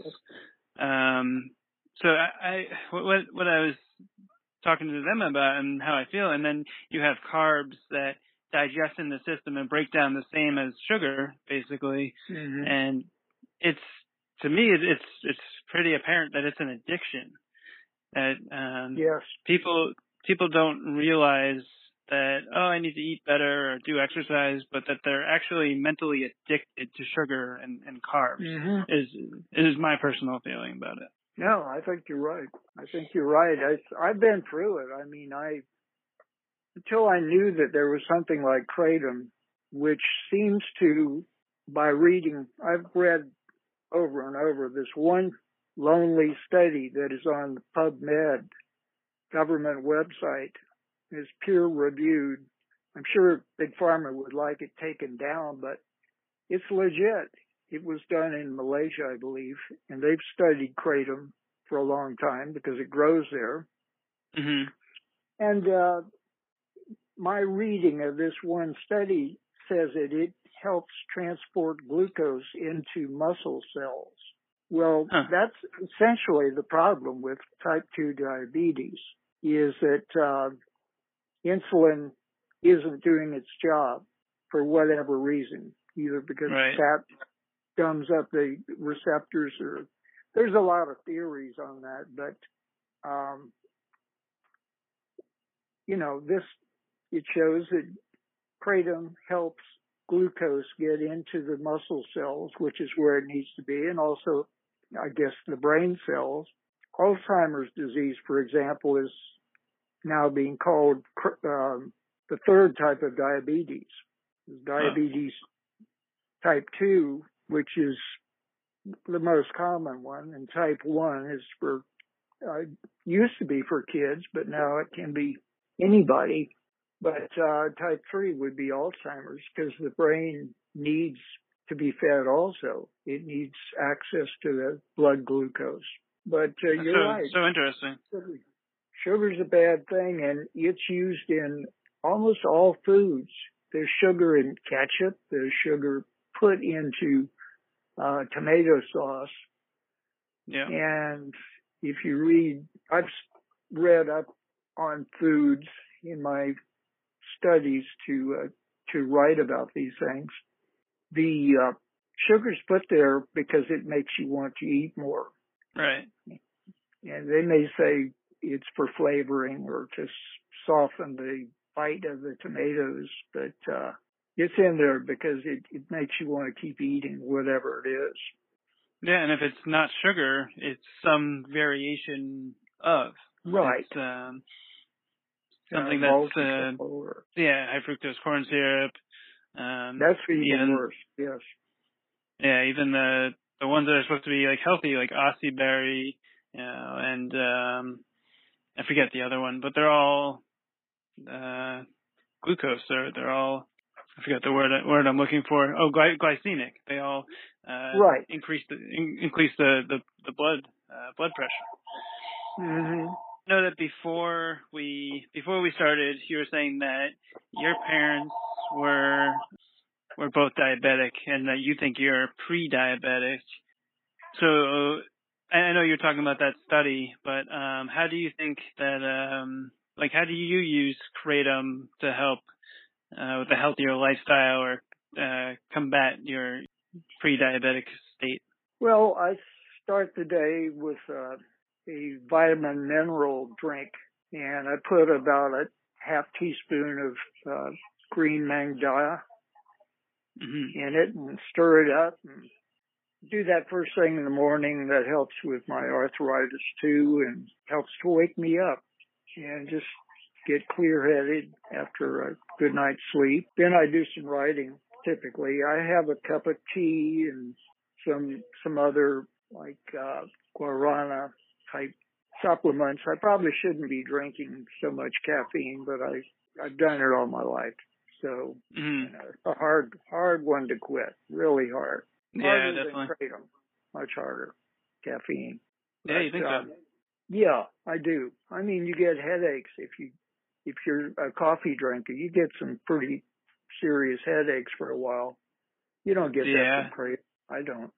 So, uh, Yeah, I guess you're right. but uh, you know, I just have a little bit of kratom, no more than a half teaspoon for. It's been six or seven years that I've taken it, and I'll do that mm, four, five, six times a day, maybe, and end end the day with a red kratom, Right. uh, which helps to have a good night's sleep. Just early to bed, early to rise, and that works well. Yeah, both my grandmothers died from heart attacks, and they were obese. And this was back in the 50s. My parents were older. My parents were 40 and 42 when I was born. Okay. And uh, so that was kind of unusual because everybody thought they were my grandparents, the other kids, you know. Yeah. But uh, it was it was a good thing because they were, you know, stable and doing well in life.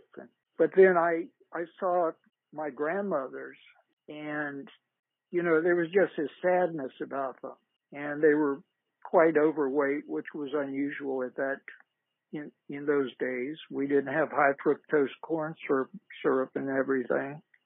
Mhm. Uh, our food was a lot better quality. Right. But uh, it was sad to see they died when I was maybe 10 or 11. And um, so it seemed like I was always going to funerals of relatives. And so anyway, I just picked up the uh, subconscious hit that diabetes was a bad thing to have. And I didn't want to get it. I Mhm. didn't want to be fat. And I kept my weight, you know, roughly what it was in high school when I graduated high school. So I took a walk free to seven miles a day. Oh, wow. And That's great. yeah, yeah, lift weights a little bit twice a week and bicycle quite a bit. Spent a lot of that. Wow. You know, got to stay active. And I, I just, I picked up, I think having older parents, I picked up this long-term strategy for life that, and a discipline that goes with it. Even when I was addicted to sugars, you know, you can burn off a lot of these things that you know are bad for you if you get enough exercise. Right. Uh, yeah. If you don't mind me asking you, were you on medications and are you still on medications? And I what, never had uh, them. No, Never had them. Okay. I don't like doctors. I, I never did. And I had an uncle that was a doctor, and I was urged strongly to become a doctor, and I took a look at it and started going down the path. I took the accelerated math, science, and uh, Latin, took Latin for three years, and that was my hobby as a kid, even before I got to high school, uh, studying the ancient Romans and Greeks. So I got a lot of education and I've hung out with medical students along the way and I've hung out with doctors and surgeons, uh, when I, I, I put on bike tours for a while. That was a career that I started for a while, did for a few years. And I met some very, you know, high quality people. And a lot of doctors do that because they know it's healthy. hmm So, um, but I've never taken medication for diabetes. That's, Well, yeah. congratulations on that. That's awesome. How about your diet? Because uh, yeah, lots of people that are either listeners or my followers, you know, pe- people in the the same kratom circle or people that are seeking out kratom are usually doing it for some type of uh, pain or anxiety or to come off of opiates. I know, you know, you said exercise, but diet's also a big part of it. So, Mhm. yeah, you said you quit sugar, maybe, you know, go into a little bit about you know, Sure. your, your diet, diet or favorite healthy dishes or desserts or anything like that. Okay. Ah, well, back to when I was about 19, I was taken in. I, I met some people out in California and, uh, met the son of these folks. And, you know, at the end of the summer, he was going back to New Hampshire.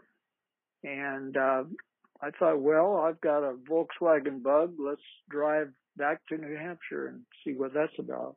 And his parents are Quakers and okay. they lived up in, uh, near Concord. They were vegetarians and they were growing most of their own food. They were harvesting, uh, apples and making apple, it, you know, they made everything, apple cider to drink all winter. And, uh, I was expected to work with them and help and, uh, I did. And so I learned about vegetarian eating and I did that, I think straight for six years, maybe eight. So that that got me going, uh, thinking about diet, and and that made it real simple to keep the weight off.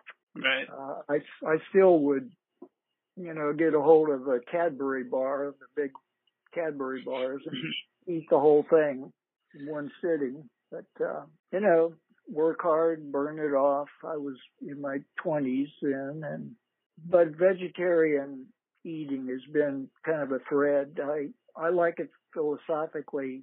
In more recent years, I've taken to eating a little bit of uh, seafood, generally shrimp or or salmon, and also eat I eat eggs, uh, three or 4 mm-hmm. eggs, because I don't have to kill anything for that. So right. um, yeah, that's that's been a thread through my life. Veg- vegetables are real important. Fruit is my dessert. Uh, I just I don't do well with sugar you know, my memory goes out real quick. Really? Um, yes. Yeah. I, and I mean, tiny traces of sugar and then I'll be yawning and sleepy. So I avoid it as much as possible. And it's not easy, but I do basically all my own cooking. You pretty much have to do all your own cooking yeah. if you want to eat healthy. Yeah. Unless you know, there's no Thai restaurants nearby. I have found that's one of the healthiest cuisines. Um, yeah. Chinese. Chinese is pretty good. Um, yeah. good. Yeah, I say Chinese as long as it's not Americanized with the, uh, yeah. I, re- I really like the General Tso's chicken and that's got uh-huh. a bunch of sugar, bunch of sugar in that dish. Yeah, yeah, yeah. You gotta pick and choose carefully, but, um, it does limit where I can go and eat. Yeah. So yeah, when when people usually ask me about diet, I, one of my first, I, I, you know, you can like get you know eat eat healthier, but usually the first step I tell people is just to eliminate processed foods. And yes. That, that, that will yeah. for, force you force you to cook your own meals and really get healthier. Mm-hmm. So uh so you were writing to me that uh you were the the first board member on the AKA. Is that true? Yes. Yes. Wow. Yeah, Susan, you... Susan Ash asked me to join.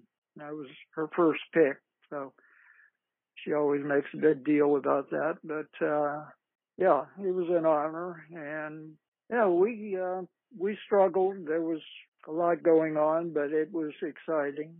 They've come a long ways. Now they have a more professional board and uh, some really high caliber people, especially Mac Haddow. Yeah, he seems to be great. Yes, he is. He is very well spoken and sharp mind. So are you are you no great? Yeah, he does. Are you uh, no longer on the board? That's correct. I'm not. They really weren't. They weren't using me as much as I thought they could. Mm-hmm. And, uh, you know, so I wasn't contributing that much. So I just thought I've got things I want to do and uh, it's like they didn't want me to write so much about kratom. Well, really, you know, yeah, I, I've got this website and this blog, and if I want to write about kratom, that's what I want to write about.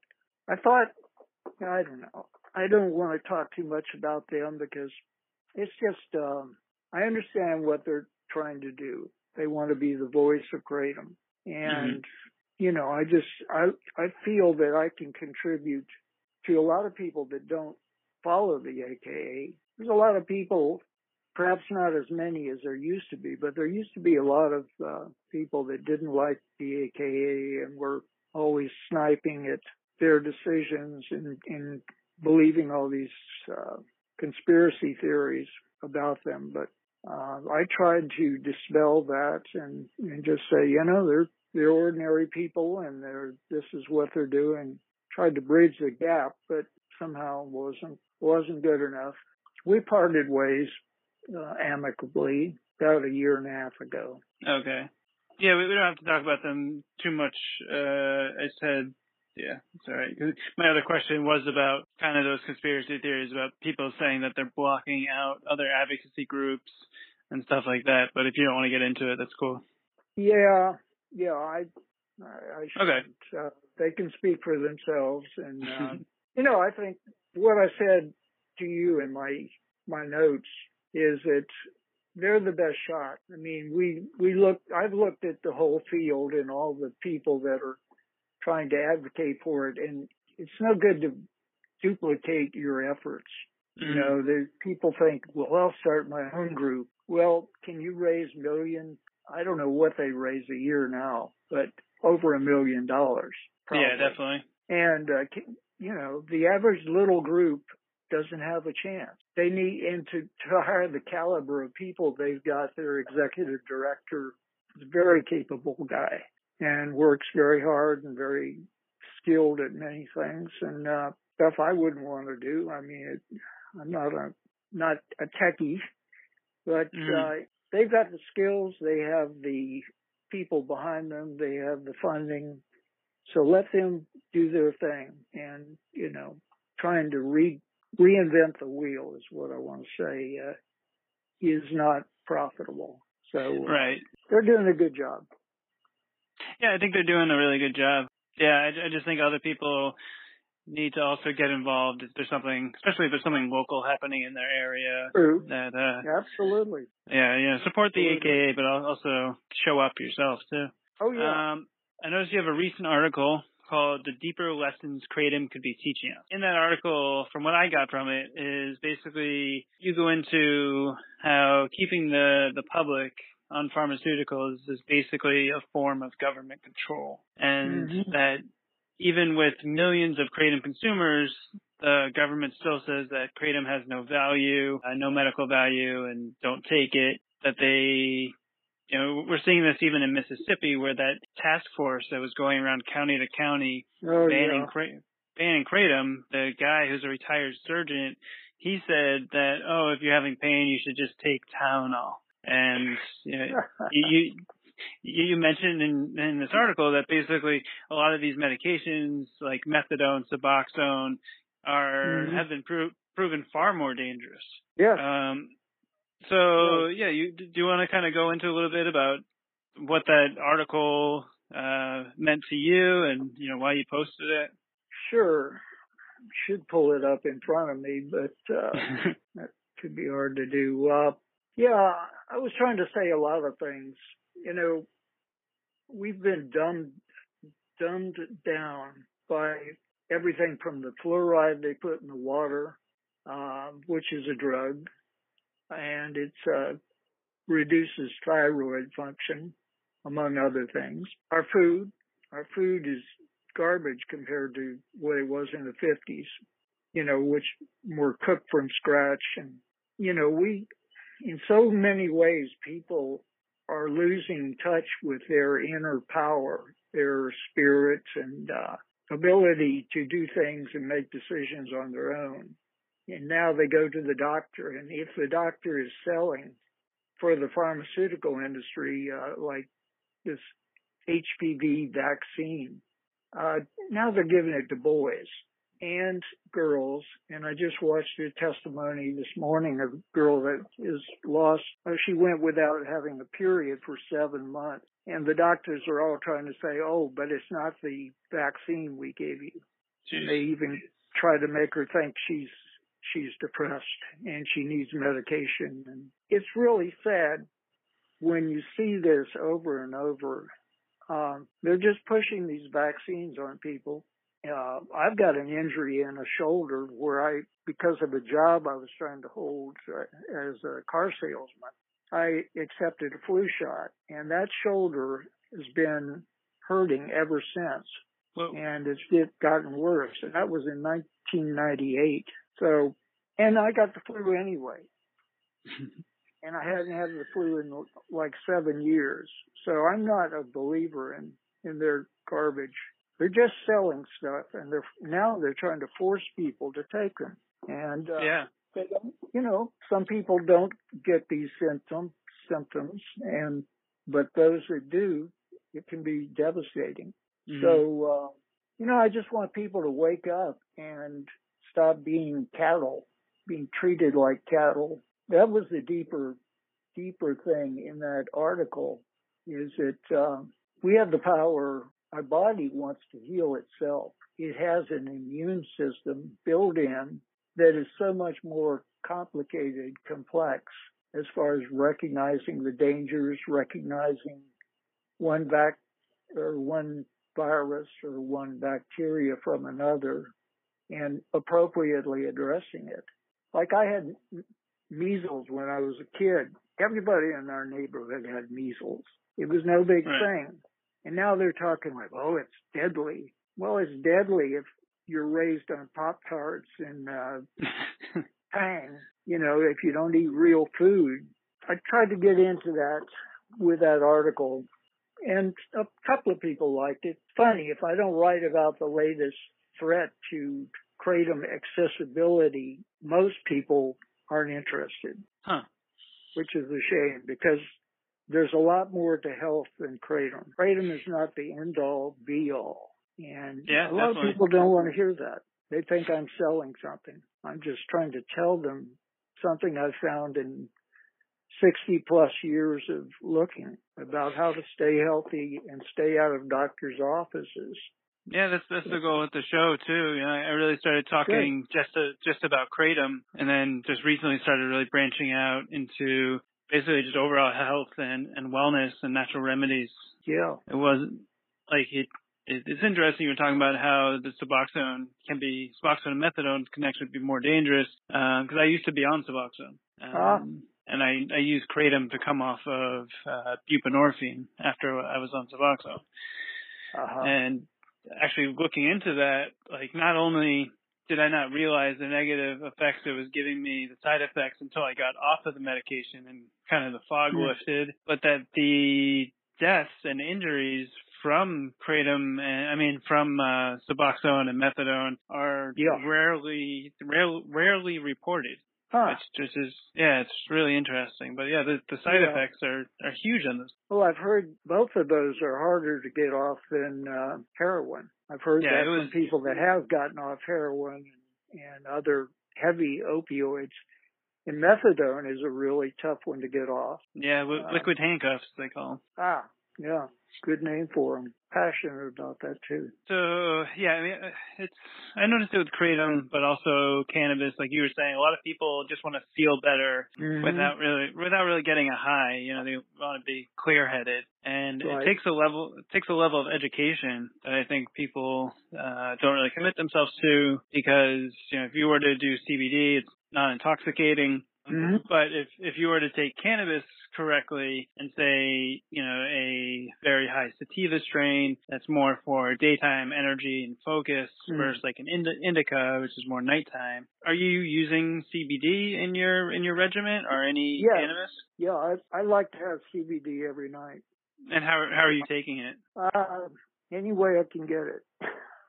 Yeah. currently, currently I uh, nibble on bud. I just have Oh, a, yeah? like a, a bong hit size piece of a bud. And you just eat uh, it? Yeah, that's one way to do it. Uh, the oils are nice, and I've had fancy preparations with zero THC, and they're very good, but they're expensive. Uh, Mhm. Somebody gave me, I get a lot of samples from people. That's one benefit of being involved in this community. Currently, I was given some fresh, grown in Oregon buds. It's very good, you know. Just takes a Nice. little bit. Yeah. So that's, that's another great product. Is uh, CBD buds? Yes. CBD. Yeah, I was actually talking to my medical marijuana doctor the other day, um, Ah. and saying saying that I noticed if I was taking certain kratom strains and different cannabis oil together during the day, that I was finding it hard to like if it's manual labor, I, I'm fine. But if I'm sitting in front of a computer doing web building or something like that, I find it hard to focus. And she was showing me, she's like, you know, it's important that if you are using it, that you you can break it up and the way you were taking it, just eating it, that would be CBDA. And then Hmm. when you heat it, when you heat it up, it decarboxylates and it turns it into CBD. And that's the same thing with THC. If you took a THC bud and just ate it, you would just get THCA, which is uh, non-intoxicating as well. You might find if you heat up the CBD, you can even throw it in like some tea with a little uh, coconut oil or something. Mhm. Uh, it might it might hit you a little bit differently. Yeah, that's interesting. I tried to get away from the the heavy hit that you get from smoking cannabis. Hmm Uh, it's been so long since I've smoked it, and it just it knocks me back. I I just want to sit around and listen to reggae music under a tree, or you know, I and I've got things to do, so I'm not Right. in that stage of my life at this point. Now I've heard the Jamaican people have been using like a tea made out of buds, and Mhm. that's that's their their way, and and you get a totally different hit. I could eat you know, a cannabis bud full strength with T- THC uh, in moderation, tiny, you know, a bong hit size, hmm and not get whacked out like I would if I had smoked the same amount. Right. So uh, I'm not looking to get high. I've been high, you know, and I I know where it's at, and I don't need to go there, you know, to to get there anymore. I, I like avoiding that, but that's interesting. The uh, THCA and CBDA. I heard of a new component. I think it's THCV. Oh yeah, I've heard of this. That's very good for anti-diabetes. Yeah, I think there's like over over a hundred different, uh, 130 different cannabinoids. I think. Oh, really? But you heard that this THCV is good for good for diabetes. I think that's that was the connection. I took note of it. Uh, there was something about it I liked a lot. I'd have to look Mhm. at my notes. Yeah, Fascinating you say. plant. Yeah, definitely. Yeah, it's very very good uh, for anti-cancer too. Hmm. Um, Maybe that was the, well, that's certainly, yeah, I've heard that. Uh, Rick Simpson oil. Yeah. Yeah. No, it's been a medicine since the ancient Chinese, you know, 5,000 or 10,000 years. And why is it in Schedule 1? You know, do they want to keep us sick?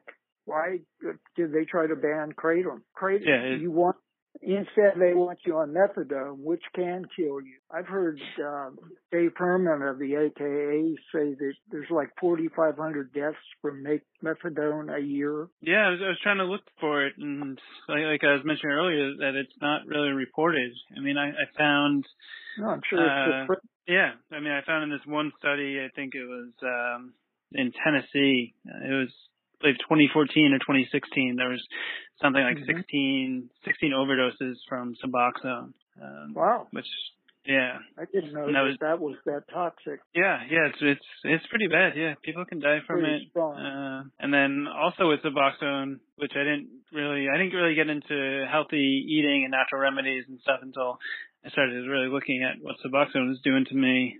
Suboxone's got some type of artificial sugar. I don't know if it's aspartame or something like it. Um, Mhm. and it's got artificial flavoring too. This lemon lime, Huh. and the stuff is just terrible. It was always pretty interesting to me that it it sounds like like it's not some big secret, you know, that your it seems like your your health health secrets are uh healthy eating and exercise. But it always surprised me that how doctors don't have any really any background or any education on nutrition. No, well, that's not what they're supposed to be selling. And that's, I'm glad you brought that up. That's uh, a hot issue for me because I think the whole thing is directed by the pharmaceutical industry. They determine what the course of study is going to be. They determine the protocol of how you shall treat if you're going to be an MD. Uh, and if you don't do it, they can take your license or make your life miserable. And they bribe they, you know, send them to Hawaii to speak and all these, uh,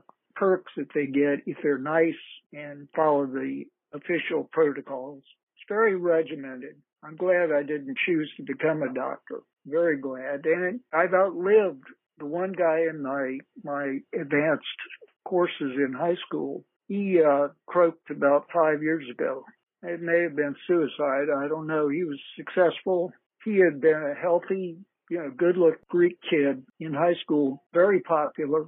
And, uh, I saw that I saw a picture of him and at 66 or so, he was quite pudgy, quite, he gained quite a bit of weight and, uh, he was, you know, he died at about 66. So, uh, yeah, they don't tend to live as long as we do. They do get worked very hard and, uh, during their internships or their, what do they call it? Uh, well, they, they spend a period where they're up like 24 hours at a stretch sometimes. Yeah, their uh, re- residency. Residency. Thank you. They shouldn't be teaching us about health because, like you point out, they know nothing about diet, and that's like we're supposed to think, oh, we aren't supposed to think about our diet. We aren't supposed to notice, and they they always gloss over, oh, you know, eat three major types of foods or eat a broad selection. Well, most of it's junk. If it's processed, it's full of chemicals. It's full of stuff that doesn't belong. It's probably got sugars in it. You know, I've studied food. I've read a number of books on food, Food Incorporated. You know, it's, it's sad what they have done to it. And doctors yeah. know nothing about that because they're supposed to be selling the idea that, you know, we'll re rewire your genetics. They're they're trying to work toward that. They're trying to get people on every drug they can think of, and that's not what's causing it. That doesn't address the cause. They just play with the symptoms, which are infinite in number.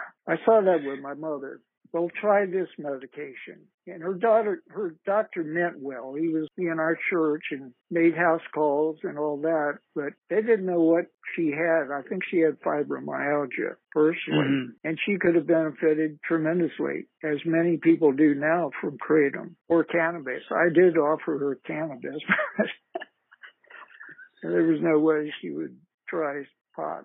Yeah, the stigma, especially back then, just so yes so bad for cannabis. Yeah, it's sad the way the doctors are taught, and they're the one place that they could be looking. Of course, there's no money in that. They're not selling food if they could get healthy food, but they need to be telling people what the real problems are coming from. And so much of it's diet and lack yeah, of exercise. I, I wonder too how much because um, I forget the name of the documentary, but it was on Netflix recently, where a healthy guy that was eating kind of uh, keto diet, a lot of fruits and mm-hmm. veggies, went on a traditional diet that was all these health foods that are all these junk foods that were massive health foods. Basically, within the 30 days that he went on this diet, that was, he was I forget how many. I think he was getting like 40 grams of hidden sugar every day. Mm. Um, mm. It was through like juice and granola bars and stuff like that. Mm, yeah, um, I tried those. Yeah, so I, I, no, they don't. And uh yeah. he got he got they said he got fatty liver disease and was ah. pre-diabetic pre-diabetic yeah. within 30 days and yeah. I wonder how many of these studies that are coming out trying to demonize kratom as either bad for the liver or kidneys, you know, like I wonder what what these people are eating for their diets, what other medications they're on, you know, right. what uh pre pre-existing health conditions they have. Mm-hmm. It just doesn't doesn't make sense to me. No, no, and they may be just outliers. They may be uh, the rare person that can't, their liver can't process kratom. They mm-hmm. found mm-hmm. like four or five cases like that, and but they make a big deal out of those one, you know, that handful of cases. And the guy is fine once he stops taking kratom because just he has a genetic anomaly that doesn't allow his liver to process kratom. And he finds that out after two weeks of using it. Well, maybe they need a genetic test so that you can know beforehand, but uh, they heal up and uh, once they stop cra- taking kratom, they just shouldn't be ever take kratom. Uh, right.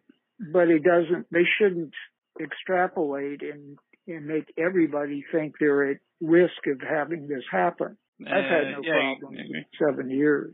No, me neither. And I plan on going soon, and I'm gonna air the results of uh Mhm. gonna get a li- liver function and kidney function test. Um, Good. Just Yeah. see how I do. So you have your blog and you're part of the AKA. You know, a lot of people kind of sit on the sidelines, but if you could, if somebody were to ask you, you know, what can I do to get involved? What what what would you tell them? Well, follow your your local city.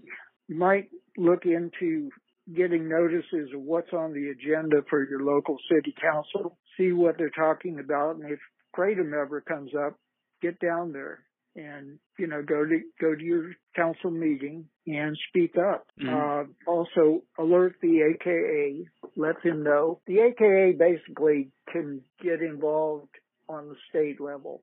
That that's a fairly efficient use of their time, and they're set up for that. But they can't find every little city council that's thinking about it. And that's Right. the new strategy is for the FDA is going around talking to these little podunk chambers that are cities that have never had a problem with kratom. They don't even know what it is. And the FDA comes in and talks to either the police department or the local sheriff's groups and uh, convinces them that they need to nip this problem in the bud. Now, people need education more than they need regulation. They need to learn how to use these things intelligently and not just, this is not like beer where, you know, the more you drink, the better you feel and then you feel terrible.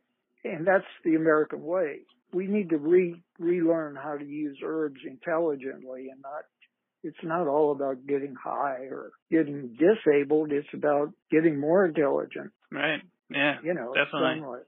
That's the main thing. Just keep your eyes and ears open for any talk, uh, local TV shows that come up and say, you know, there's this terrible new drug being sold in local stores and gas stations and, you know, it's bad and that's a sign that they're starting, somebody's agitating and usually it's, uh, recovery offices or recovery groups that are trying to uh, ban kratom because it's interfering with their business. Yeah. Just Yeah. keep eyes and ears open. Pretty sure you would agree, but uh, my personal feeling is that CDC and FDA are pretty much long arms of big pharma at this point. Mhm. Yep. Um, but if you had somebody in front of you from the FDA, what would you say to them? Well, I don't think there's much sense in talking to them because they're basically doing a job and that's why they keep coming back. We, we keep rebutting their arguments. We keep saying these studies that you put out with 44 deaths, most of these people are on heroin or fentanyl and we know how strong those are and those, and that they kill people. And you're saying kratom has any effect on somebody like that that's taken a cocktail of seven or eight, nine, ten substances. That's Mhm. absurd. So, you know, I don't think it's worth talking to those people. They are hatchet men for big pharma. And, uh, because this is a big wedge. I'm not sure if I should even say this, but I, I think they know. But this, this is why I want to be behind this. I mean, this is not all of what I'm about, but we, I'd like to see uh Americans be healthy again and not be all chubby. And, uh, you know, so much of older people's time, my friends that are in their seventies, they're always going to the doctor trying to get something fixed and waiting around and driving 50, 60, 90 miles to, to doctors. So talking to the FDA is, is useless. They're like automatons. you know, they're bots. They're robots. Yep. But the average person needs to understand this is something that, that can help them. There's many herbs that can help them, but kratom's a good start in getting them away from all these drugs with the side effects and, and let them do it with a natural substance. You've got to, you know, pick your sources of kratom intelligently and not buy it in gas stations or smoke shops generally Right. it's a helpful tool and I think we could we could do a lot to change America's health by having more people using this and have it you know let's stop wasting money trying to ban it by people that the FDA hasn't even seriously looked at it to see all the benefits. Right. They've Uh, never yeah, thanked us for all the people we've helped save from opioids. Yeah, really. Makes me think if they actually do start looking at it, uh, well, it could already be, um, you know, it's just a theory, but that they're, this whole thing is to move towards, uh, synthetic isolates of kratom alkaloids, basically Yeah. just pill, pills of the different mitragyn and 7-hydroxy. Well, they they've had since they had a patent the year I graduated from high school, 1966, and they did nothing with it. We're not sure why they didn't, but they've had plenty of time and they're working on it more now. But you know, I think the herb is just fine. You have to yeah. pick and choose wisely, and I think there's improvements that can be made, um, you know, in the way it's handled, and obviously it's got to be clean and sanitary, and and I, I know the In- some of the Indonesians are working on that very closely, and they did a generally good job. I've never gotten salmonella, gotten salmonella in a restaurant, but uh, so I know what it's like. Uh, but I've never gotten anything like that. Never gotten sick from kratom, unless Yeah, I me neither. accidentally took too much. Yeah, I was gonna say the most that's ever happened to me was um constipation and nausea. Yeah, the constipation can be easily avoided with. Um, I use magnesium citrate. Mhm. Take a teaspoon of that before bed, and it's most people are deficient in magnesium. It's very good for a lot of things. Like 600 functions of the body depend on magnesium, and if you're short of it, something's not going to work right. I believe in supplementation. Right. Yeah, constipation's not a good thing, but uh, it's minor compared to the opioid that FDA is pushing. Yeah, the whole list of side effects is is minor compared to the side effects of opiates. Uh, that's death. Mhm. Yeah. Um. So uh, yeah, that's about all the time we have today. Uh, Okay. Paul, it was so great to have you on. Uh, anything else you want to mention or cover before we go? I really, I, I get to wandering on on these things. It's it's been a good conversation. I hope it comes across well to people. You know, being healthy is great. It takes work, and uh, I just like to see more people be healthy. And if I think kratom can be a good start to get people on the road to health, but it's not the final destina- destination. Not that it can't be used for life, but uh, anyway, glad for your interest, and I'm uh, flattered to be asked to be on your show. Oh, thanks a lot, Paul. Yeah, I, I think a lot of people will hopefully get a lot of great uh, value out of this, especially knowing that you know you can be in your 70s and be fit and healthy, Mhm. um, and and take herbal supplements and live a happy, healthy life. So uh, Yeah. yeah. it's great. It's great to talk to you, and I hope to talk to you again soon. Great. Okay. Thanks, Paul. Thank you, Mike. Bye. Have a good Bye. one. Bye. So that about does it for this week's show. Thank you guys so much for tuning in. Really appreciate you guys. Um, big thanks to Paul Kemp for for the interview. Had a great chat with him. Big thanks to Mac Haddow. Also had a great chat with him. Next show we got Chris Redding. He was the one that helped uh, look at the original 44 deaths from the FDA and actually told Nick Wing about the gunshot wound to the chest and also analyzed the uh, during the DEA public comment period. All the public comments are coming in, so get to. Uh, it was a great take from him, and um, you know, someone like that, retired army captain. It's great to have someone like that on our side. So, also big thanks to Candid Orange Flavor Kratom for making this episode possible. Thank you guys so much. Thank you everyone at the Candid Candid crew. Really appreciate you guys. And don't forget about this week's giveaway on our Facebook page. So all you have to do is like the Facebook page, and we pick in two people from from the list over there. So a great way to support the show. You can always become a Patreon and get insider videos and unpublished unpublished and bonus scenes but also check out Mass Herbal Market, massherbalmarket.com. That's our online store for amazing kratom. We got the uh, magnum opus salve and extracts, so that's always really good. Uh, check out our new YouTube channel And always give me a call 617 917 5242. Love to chat Kratom with you. And until next time, folks, together we'll keep Kratom legal, safe, and available for all. Peace.